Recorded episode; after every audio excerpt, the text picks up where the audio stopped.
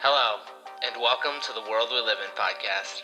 I'm your host, Eric Patterson. Alongside me is Kyle Malden. Join us as we explore the amazing, mysterious aspects of our planet's cultures, history, and future trends.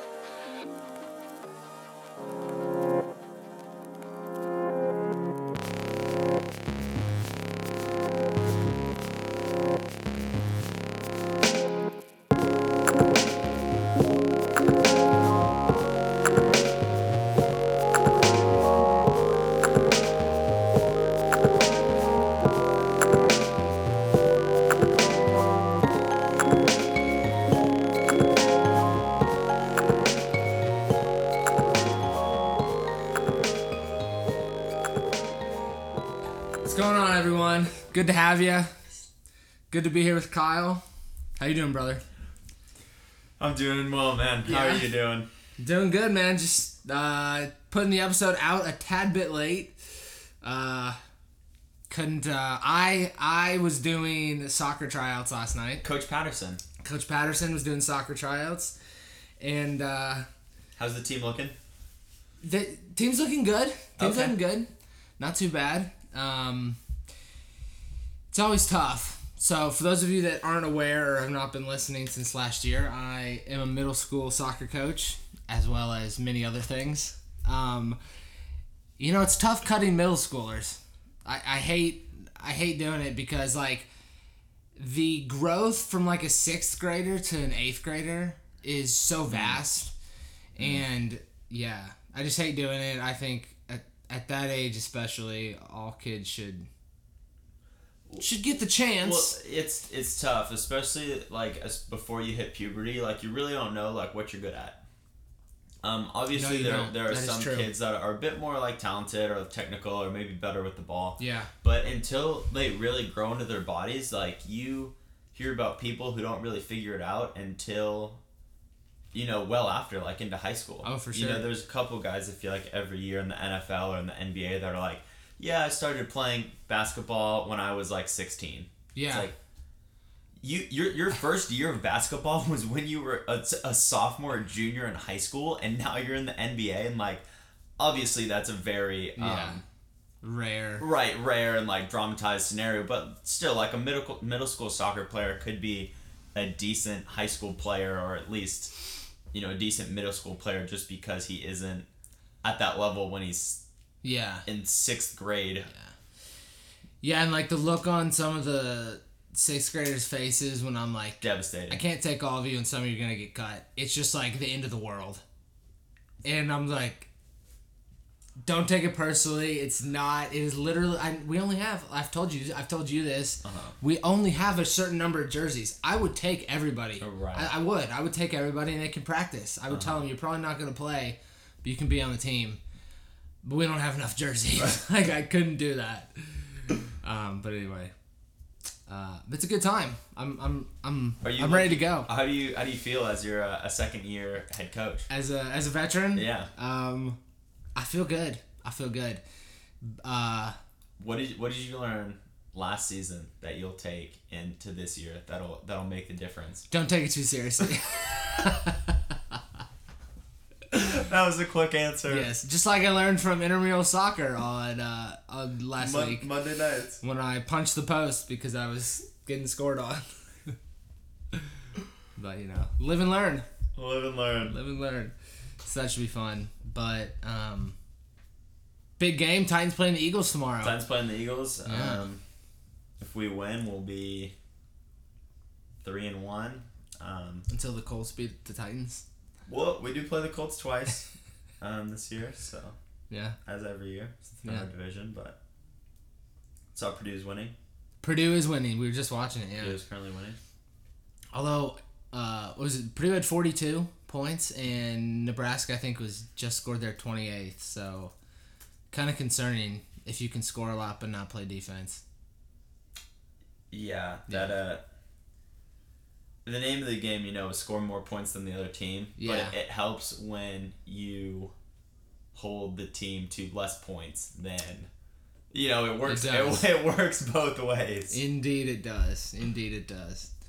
Um, fall is here as well. Since we always mention the weather, fall has kicked in down south. Um, Yeah, I was gonna say you must be happy. I just I just Dude, I'm loving out, it. Um, I know. in one of the more trendy places on Yeah. on 12th South in Nashville, yeah, and uh, fall. As we know, Nashville is very trendy. Fall attire uh, was in full swing. it was. I am in athletic shorts and a t-shirt. Yes, You know, so I'm an athlete, I'm in similar clothing. and uh, you know I wasn't I wasn't dressed I wasn't dressed up to snuff. Were you a little chilly? You need a light jacket, No, no, no. maybe? I felt great. I just? I just looked worse compared to. oh, to gotcha, gotcha. you know everyone's wearing ripped jeans and their boots and their their hats and Yep. you know I'm out there looking sporty spice. Yeah, Fall is upon us. We've hit fall and uh we have. It was a dude, it was a long summer. I actually it was pretty funny. I was sitting out on uh, a porch on one of the one of the establishments and Uh-huh. Ah. two two girls. There were a group of three girls and two girls were wearing the exact same jeans. And I only knew that because they were ripped jeans, and the jeans were ripped in the exact. Literally same the same places. Oh well, there was there was one distinctly that was like an upper thigh. Yeah. There were two, and I was like, those are the same jeans. Like, uh, no doubt, the same exact pair. yeah, But that's tough. I'm sure they planned it. you think so? No, I don't. I hope they did though. Oh, yeah, I hope they did. Although I will say, uh, having working part time retail, everything, all clothes are like starting to look the same nowadays. Oh. Uh, I mean, they really are just variations. they're of- just variations of of There- designs. There's like four pairs of clothes. yeah, I mean pretty much. You have like dresses, shirts, whether that's long sleeve or short Yeah. sleeves, like shorts or pants. It like that's it. It's all just like variations. It Maybe like if you're a girl, like a like a overalls or like a jumpsuit. yeah, overalls are like high waisted jeans for girls, low cut, like It's all the same, capris though. maybe, but it's all the same. All variations. it's all the same. Uh, You can only dress yourself so many ways. Yeah, and it's just a matter of like colors and whatnot. But anyway, What's the uh, what's what's something since you started? I Mhm. um, what's something that you learned? That I learned. Uh huh. The, f- I mean, the first thing that pops in my head is what I just mentioned is like just the vast differences that women's clothing has. I, I mean, Oh, I yeah. knew that existed, but not like to the extent. Like it's pretty apparent. It's women as far as clothes go. I understand why they put on like a hundred different things, and they're just like, oh, I, I don't know, I can't decide. There's too many options. Well, I was gonna say it's it's the the options are overwhelming, and Yeah. it is just uh, oh, there's a word for that. It's like we have too many options, you can get par- like paralyzed. Oh, You can't make. I know what you mean. I can't think of the think of word either. Yeah. Um, like like you said, do you want high waisted jeans, like normal jeans, bell bottoms, low cut, like skinny jeans, like super Mm-hmm. skinny jeans, ripped jeans, non ripped jeans. Like, are you wearing heels? Like, Yeah, dude. I don't know. Did you drink water today and like now your jeans don't fit? Like, it's I- it's it's wild. is wild. Are your jeans cut? Are they from Lucky Brand? Like, Yeah. you know, Japanese denim. right? Who Yeah. are they? Italian Are they washed? Are they white? Are they blue? Are they? Yeah. It is. It is Yeah. ridiculous. It is. It's silly. It's silly, but I'm just like I don't know. I have like one pair of jeans and I wear them occasionally. I know, dude. I just bought a new pair of jeans this year for the first time in like three years. Yeah, I have a, but I appreciate jeans a little more. Ooh, Shout Yeah. out jeans. Yeah, yeah. But anyway, if you appreciate jeans, uh, keep listening, and uh, we're gonna hop into it. Um, this is this is a little touch up piece. Uh, I came across this um, article from ScienceNews.org. It's talking about the Brazil National Museum, which. If you haven't listened to past episodes, we mentioned I think two or three episodes ago. I think it was. The one before our interview with your grandfather. don't know, it was two or three. So the what the museum, the fire. Uh, those if you didn't listen, there was a fire on September second that burned down a considerable amount of um, Brazil's national national museum in Rio. It is equivalent, so it's not as it's not nearly as big, Yeah. but it'd be at, to American listeners um, if the Smithsonian caught on fire. Mm-hmm. Mm-hmm. So Just really, devastating. right, really big deal um, in Brazil. Yeah. Um, this article kind of touches on um, just kind of the extent to which the fire devastated what had been discovered and put in this museum. And uh, one of one of the article headlines says what the museum's treasures have taught us, and it quotes. Back in the late 1990s, paleontologist Alexander Kellner, who now leads the museum, discovered a carnivorous dinosaur that jaunted on its legs around 110 million years ago. Quote, it's unique because it has beautiful preserved soft tissue, says Taisa Rodriguez, a paleontologist at the Universidade Federal do Espírito Santo in Vitoria, Brazil. Oh, that was good. Wasn't too bad. That was good uh, That- Portuguese. Yeah. Oh, thank you. Um, and in the anthropology department, an 11,000 year old human skull dubbed Luzia raised questions about the peopling of the Americas. So, that just kind of gives like an idea of what went into this museum. And uh, as I read that, I was like, it's truly amazing that like we can discover stuff from that far back Oh, I know. and like piece it together. Yeah. Like that's awesome. I mean the the the fossil that they have of the dinosaur. Yeah. For I mean I know, obviously can't look at it, but it, I mean it's a full dinosaur. It's a full like from tail like tail to toe. It, it has arms like legs. Pretty much. all- It looks like at least all the bones are there, like rib cage, femur. Um, Yep. Pretty cool. Yeah. It says the museum's paleontology collection gathered a catalog of the region's biodiversity going back hundreds of millions of years, um, including dinosaurs, flying reptiles, ancient lizards, crocodiles, mammoths, saber-toothed cats, and more. Um, more recently, in 2014, Tiago Simoes of the University of Alberta, uh, University of Alberta in, in Edmonton, Canada, and colleagues found a previously unknown ancient lizard from the Cretaceous period. So, I mean, they had uh, butterflies. I mean, it seemed like anything that you can think of involved in like archaeology and Natural stuff. history. Natural history was was in this. So that's that's I think why it's uh, easily compared to the Smithsonian. Uh, I thought this was a pretty cool segment, kind of jumping down. It's the title of the. It says "Going Digital." Mm. Uh, it says that uh, we at least have digitized records or imagery if we know exactly what is lost. So all of that stuff is in um, a database uh, called Paleobiology. Mm. Uh, and it provides easy digital records of what was in the actual museum.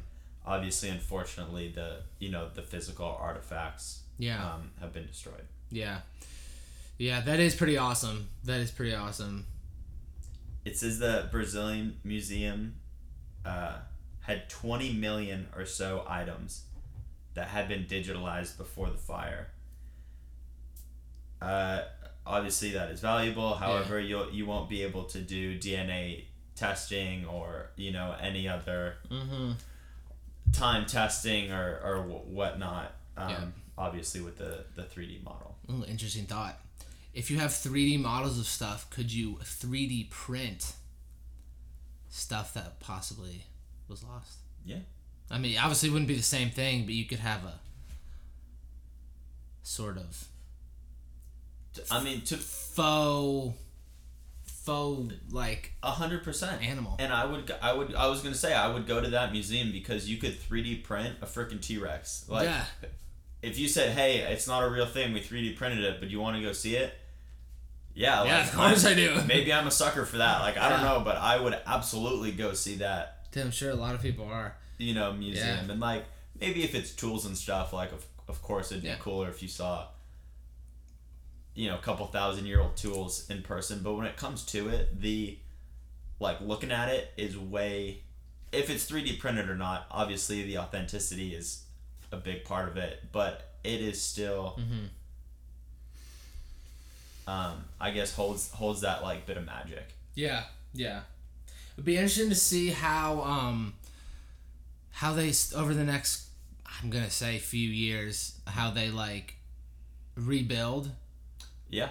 and Yeah, if yeah. because I know Brazil has not been a completely stable country as far as uh, politics and economy, so it's gonna be interesting to see how if this uh, rebuilds or wh- where they go um, from here. Mm-hmm.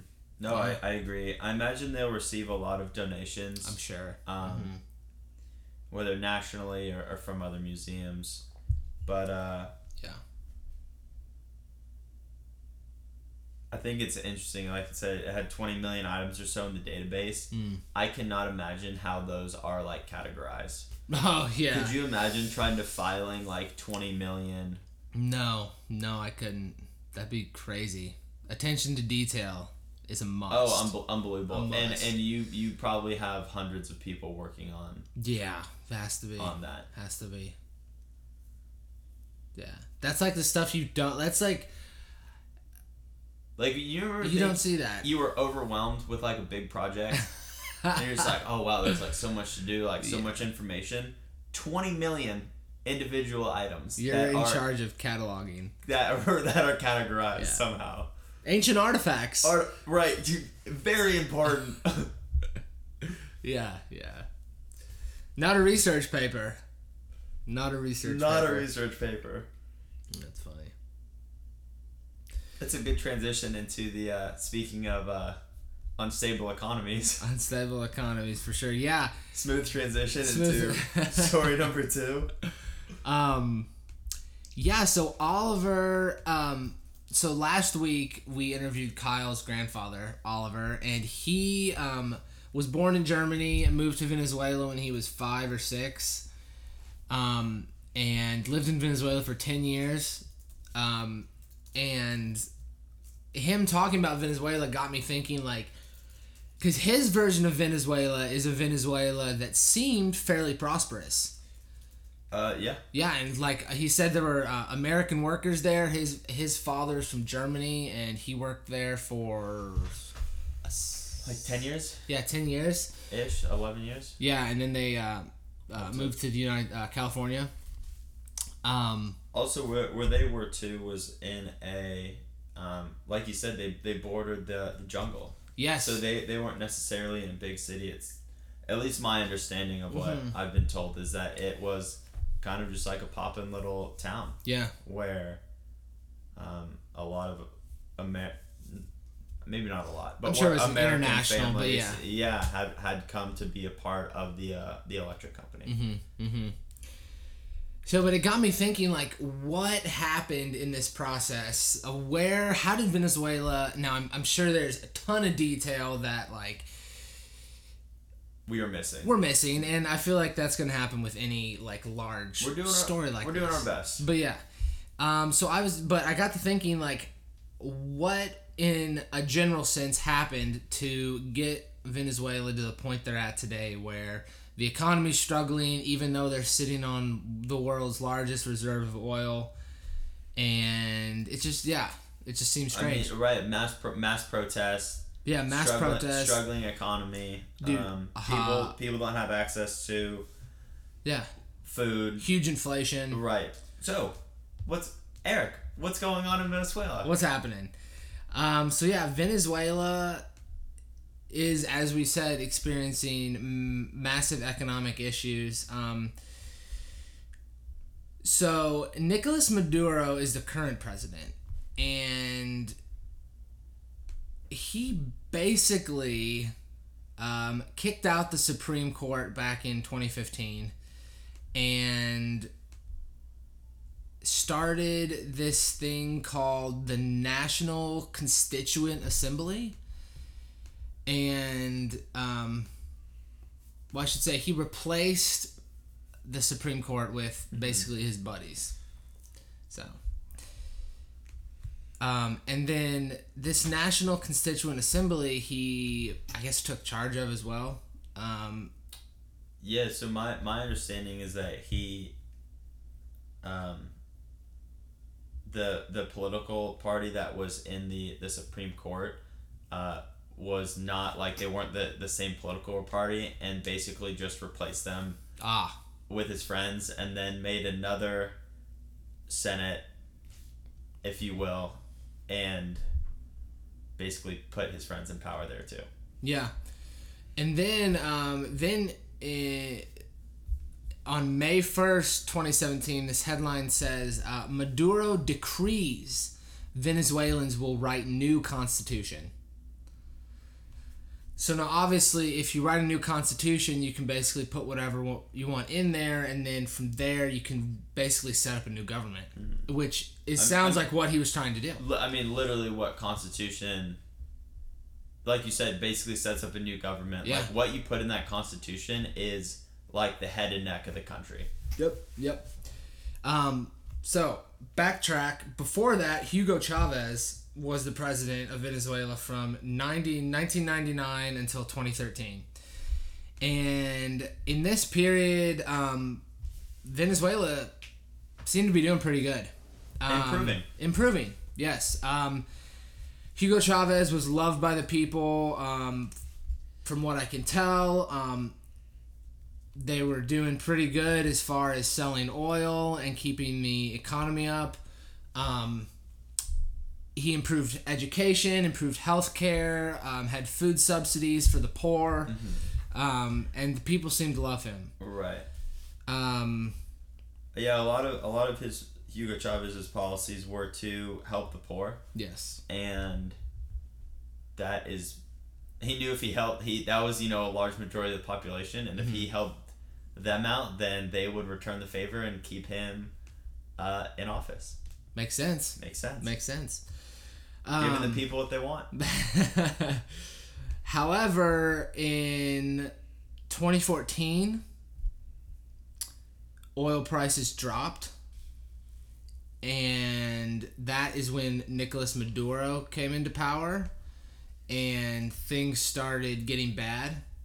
And it seems to me, and tell me, Kyle, if this makes sense, it seems to me when that started happening and the oil prices dropped and Maduro came into power, that's when he it seems like that's when he was like, "Oh, I can maybe since the economy's not doing so well, maybe I can set up my own thing because Right, espe- right, especially since things weren't going well. Yeah. It kind of led to opportunity to, hey, I'm gonna try my own thing since what we have been doing isn't working out. since it's not so good." Yeah. So um that's pretty much I feel like where it's at. Um he's messed with the government and Yeah, so done this. they held presidential elections. Um, I believe in, uh, I'm gonna get it wrong.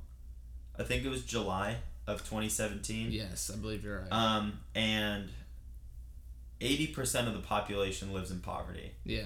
okay, that don't have access to food, medicine, you know, basic basic needs. Held a president presidential election um, that Maduro apparently won, and then even more people took to the streets to protest just because that. I mean, it, it just doesn't add up. You know, the amount of people that are being hurt by Maduro. It says that he has a 20% approval rate but won a election by popular vote. So Huh. people the in the video that that you and I watched, you know, they were saying this is the biggest, you know, scam in po- in political history. Um, judges and other political figures are being killed or imprisoned in Venezuela. Yeah, um and you, you know that's exactly that's exactly it. And I'm just gonna read this uh this quote here from this uh, Vox video on YouTube. Um, it says, It was a result that was so big, so surprising, said Tibisay Lucena, the head of Venezuela's electoral authority, late on July 30th. Um, she was announcing that 8 million people had voted in an election for a new all powerful constituent assembly dreamed up by President Nicolas Maduro. In fact, it was not surprising and probably not big. A fortnight earlier, the opposition had got more than 7 million to vote to reject the new assembly in an unofficial plebiscite. So it was predictable that Mr. Maduro's regime would claim a higher turnout, no matter that the electoral authority electoral authority's own count leaked to Reuters showed that only 3.7 million had voted before the polls were due to close. Yeah. So, Classic case of voter fraud. election manipulation. Yeah. Uh I mean I feel like this is nothing new. Like this has happened many a time over. Well, yeah, oh, of course. And what's what's scary is that um, since he basically replaced the current government, Mm-hmm. and if he is, um, I'm putting quotes, you know, quote legally Mm-hmm. able to change the constitution to whatever he wants, like I can't imagine that's going to be anything just or fair.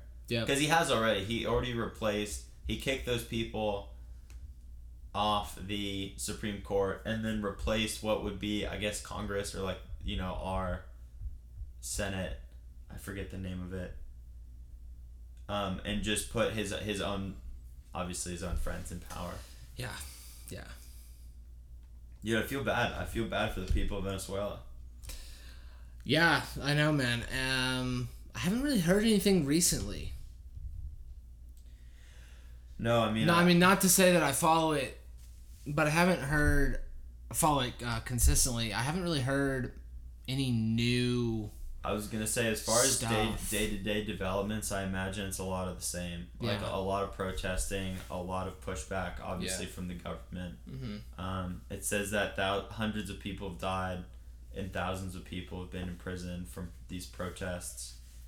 Um, dude, I imagine, like I said, it's a lot of the same people protesting, government pushing back, and since other countries aren't getting involved, um, Yeah. you know what what's the what are the people to do oh the other thing is the government is in control has been Oh, been put yeah. in control of of the food so the the government the military the military is in control of the food supply to the Venezuelan people Yeah, uh, this is wild. Uh, so it says the official government currency rate is 10 I believe it's uh I believe it's bolivars, Uh-huh. Uh, Venezuelan bolivars, something like that. It's a 10 to 1 ratio from their currency to the US. That's for the government. For the actual citizens, it says it is a 12,163 to 1 black market rate. And yeah, like Kyle stated, the government is in is in control of the food supply, so they buy the food for the government rate and sell it on the black market for for that for the, the citizens for the right? high yeah for the higher rate. So So like there there are there's like I think it's like Argentina, Brazil, Canada, Mexico, and like Spain have called the election a fraud Yeah. and like it's invalid and the United States has put um like a trade embargo or mm-hmm. um, against Venezuela, but as f- it, it is crazy, and I don't want to. I don't. I don't want to meddle. Like I don't want to be like, oh, well, someone should go over there and do something. No, but yeah. like there is either. there is visible and apparent yeah. corruption, Yeah. and obviously people are dying and, and suffering, and Well, like that sucks. Like I, you know what I mean? I don't want to say, oh, we should go over there and, and fix things, and then just put our own guy, you know, in power. But the same which we time, have done before. we have done more than once. More than once, all over the world. But at the same time, like I said, how do you how do you just turn a, a blind eye to the the corruption and fraud that's happening? Um, like I said, 80 percent of the people do not approve of this person as as president. President. quote unquote president. Yeah, and uh, to end on, your grandfather was saying that um, people have started, which only makes sense. People have started to like flood into neighboring nations. Yeah. And uh, I believe a, a large portion, obviously due to proximity, have gone to uh, Colombia Mm. and Brazil since they're neighboring, and those countries are kind of like, hey, like, you gotta cool it with, Yeah. with you know the the immigrants. Like, we can only accept so many people yeah, a year. I guess the good thing is, well, maybe not, but I'm, I'm maybe not with Brazil, but at least they speak the same language. at least into Colombia. Brazil Easy- is obviously Portuguese. Easier to assimilate when Yeah, you speak yeah. the uh, the same language. That is true. That is true. Well, cool. Um, sh- let's end on uh, on this uh, article from Mysterious Universe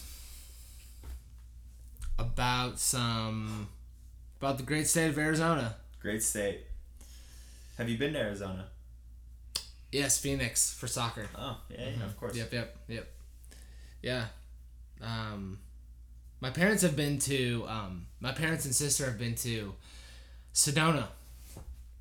Sedona and Scottsdale. Where's, oh yeah, I Yeah. Scottsdale. Yeah, yeah. So they said it's wonderful. They've been twice without me.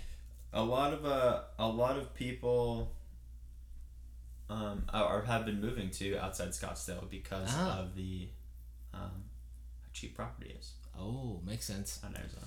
Hot as hell during the summer. Well, I, yeah, I was, I was gonna say also for re- retirees of moving there because it's pretty Yeah. much warm year round, like not super expensive.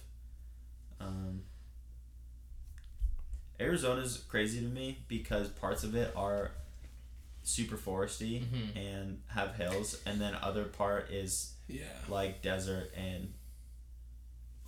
I mean desert, like what you know what when people are like, oh Arizona, that's what you think of, just miles and miles of rocks. Same with New Mexico. Uh, Yeah. Up north, there's like mountains. and like forest and Yeah, and and all that. creeks and rivers. Yeah. And you head to the Mexico border and it's like uh maybe not. um but for purposes of this article, we will be hanging out in an area called the Superstition Mountains. It is quote an arid moonscape of twisted peaks and sprawling expanse of badlands at one time called the Sierra de la Espuma by Spanish settlers. Um, a sprawling, rugged wilderness, drawing in hikers, rock climbers, campers, and a manner of those looking to enjoy the natural splendor and outdoor activities.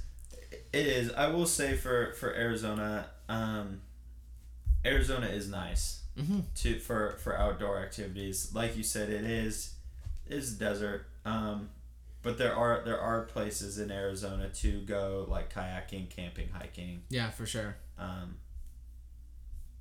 I believe National Flagstaff. Oh, Flagstaff, yeah, Yeah, yeah. That's on Route 66. yeah. Yeah. Um, Any anyway, yeah. shout out Arizona. Yeah, yeah.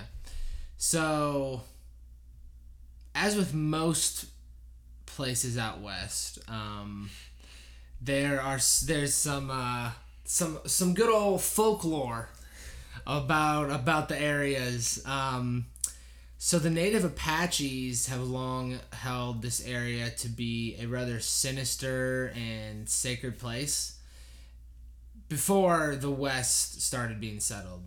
Um, they believed that the entrance to the underworld somehow laid in the mountains. Um, there's also stories, classic stories, about a magnificent hidden cavern full of gold, said to be um, buried with vast treasures, um, protected by spirits, troll like beasts called Tuartums, and even the Thunder God himself. Wonder if he lives in the Thunderdome. Maybe. What is the Thunderdome? The Thunderdome? Oh my goodness, from Mad Max. Yeah. I hate you. um, yeah, the Thunderdome. Anyway, um, sorry, I got caught off guard. The Thunderdome was also uh, Grayson and Dan's um, Oh my goodness. Yeah. The room. the The Thunderdome. in college, yeah. Oh my god. But um, one of the most prominent tales it says is of an affluent mining family from Mexico called the Peraltas. Um, some say they were ranchers. Um,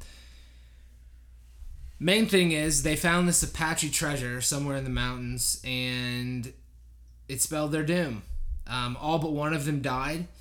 The Apaches ascended on them and slaughtered them, all but one. And the Apache warrior who had massacred them are said to have reburied the treasure that this family found. Um, and to this day, um, is believed to have been labeled the massacre grounds, and there are other places named that denote this history, such as Massacre Falls. I'm not sure I would travel there. I was gonna say that is as far as as far as daunting names go. Um, Massacre Falls is a pretty good one. It's up there. That's up there.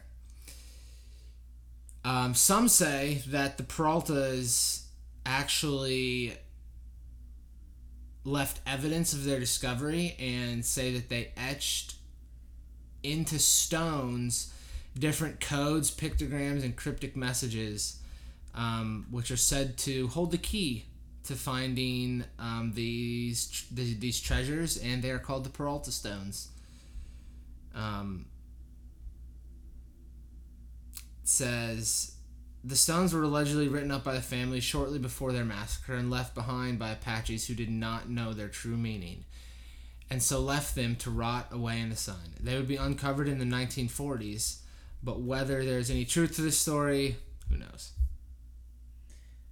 So, Um, I will I will say that there are stories I know um, in Arizona also. Yeah, uh, in Nevada or in California where people have hidden whether it be gold or in Nevada's case silver um, and have been found later. Wow, like very real real treasures. like a real life treasure Yeah, where people have found obviously just like a silver mine gold mine and just hid it away dude, that's wild. um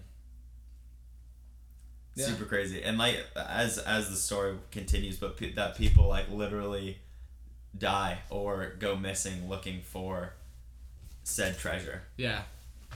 Yeah, it's true. When I was driving through Wyoming with my family back in August, not my family, my cousin and her family, there was just they they were like two we saw like two or three like abandoned mines just hanging out on the side of a mountain. Yeah. Crazy. Um You want to take the next guy? yeah um it says that uh, in later years uh the a man uh, called Dr. Abram Thorne uh, who's living at the uh, around the natives at the time, um, studying medical medical practice. Uh, he uh, went on this. Oh whoa! My computer just skipped ahead. Um, as a as a reward for for helping out uh, the natives, um, he was taken on this journey. He was asked to put on a blindfold and he'd be led to the mythical lost cavern of gold. Uh, he was led along a route uh, estimated 20 miles, which after they removed the blindfold and he was met with the the the pile of gold like standing before him. So he doesn't know where he is, Yeah. but he's standing in front of all this gold.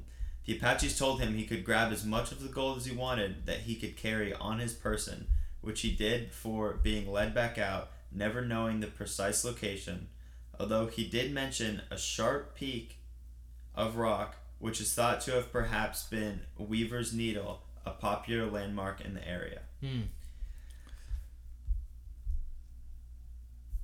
So that is another legend. Um, a German immigrant named Jacob Waltz uh, who was a gold prospector in the Phoenix Valley in the late 1800s.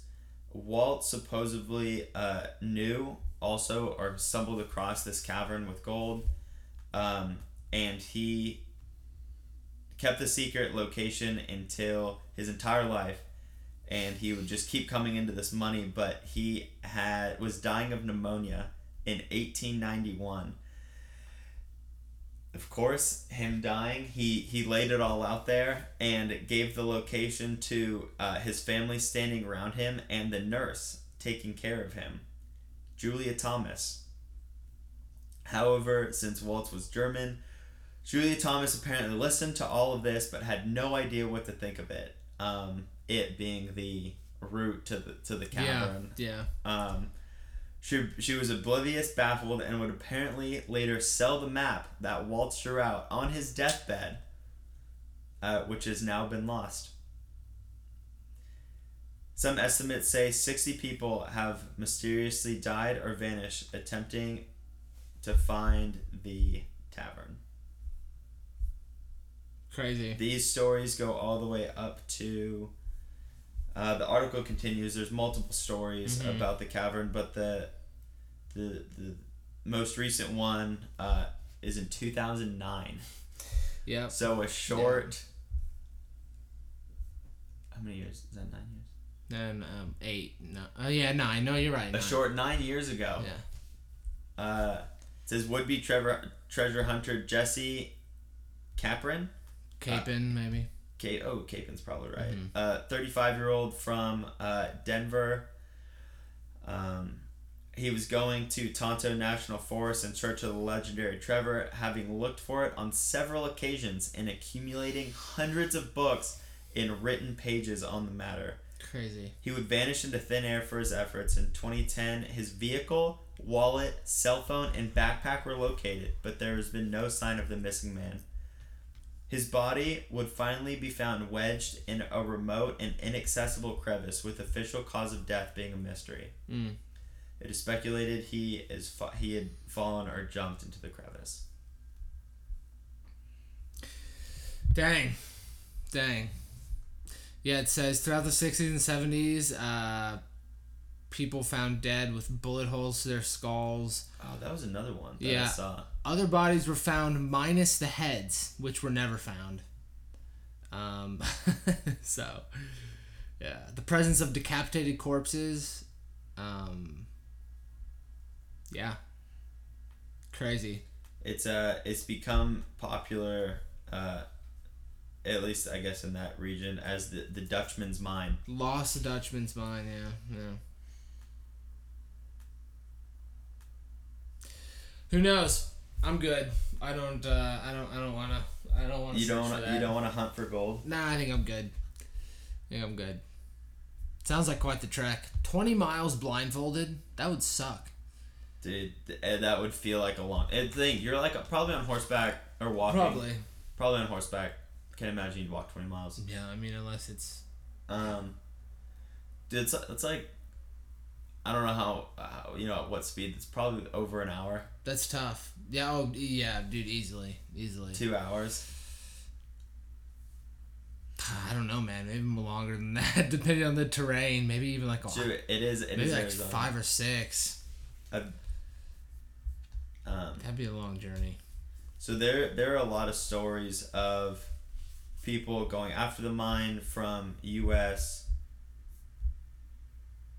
You know, army s- soldiers looking Yeah. for the mine. Um, to, like we said, people that their their bodies are just discovered or uh, with bullet holes or, or completely decapitated. So. Mm.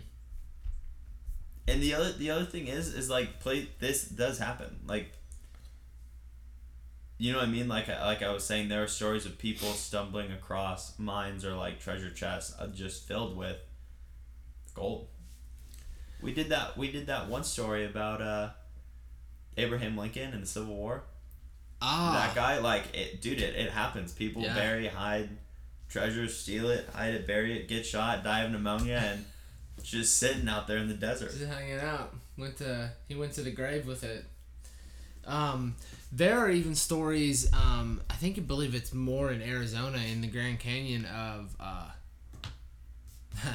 get this ancient Egyptian treasure. You don't say. Yeah, yeah, yeah. Um, there, there are actually stories of like there's stories of like Templar treasure up in the uh, northeast. Uh huh. All, all, all manner of National, treasure. I, was, I saw National Treasure. Oh yeah, yeah. Did you see that one? Love that guy Nick Cage. It's on the back of the Declaration. um, So, I'm a believer. dude, I mean, uh, there's definitely there's. I feel like there's got to be something. there's at gotta- least some truth to it. I feel like. Yeah. Yeah.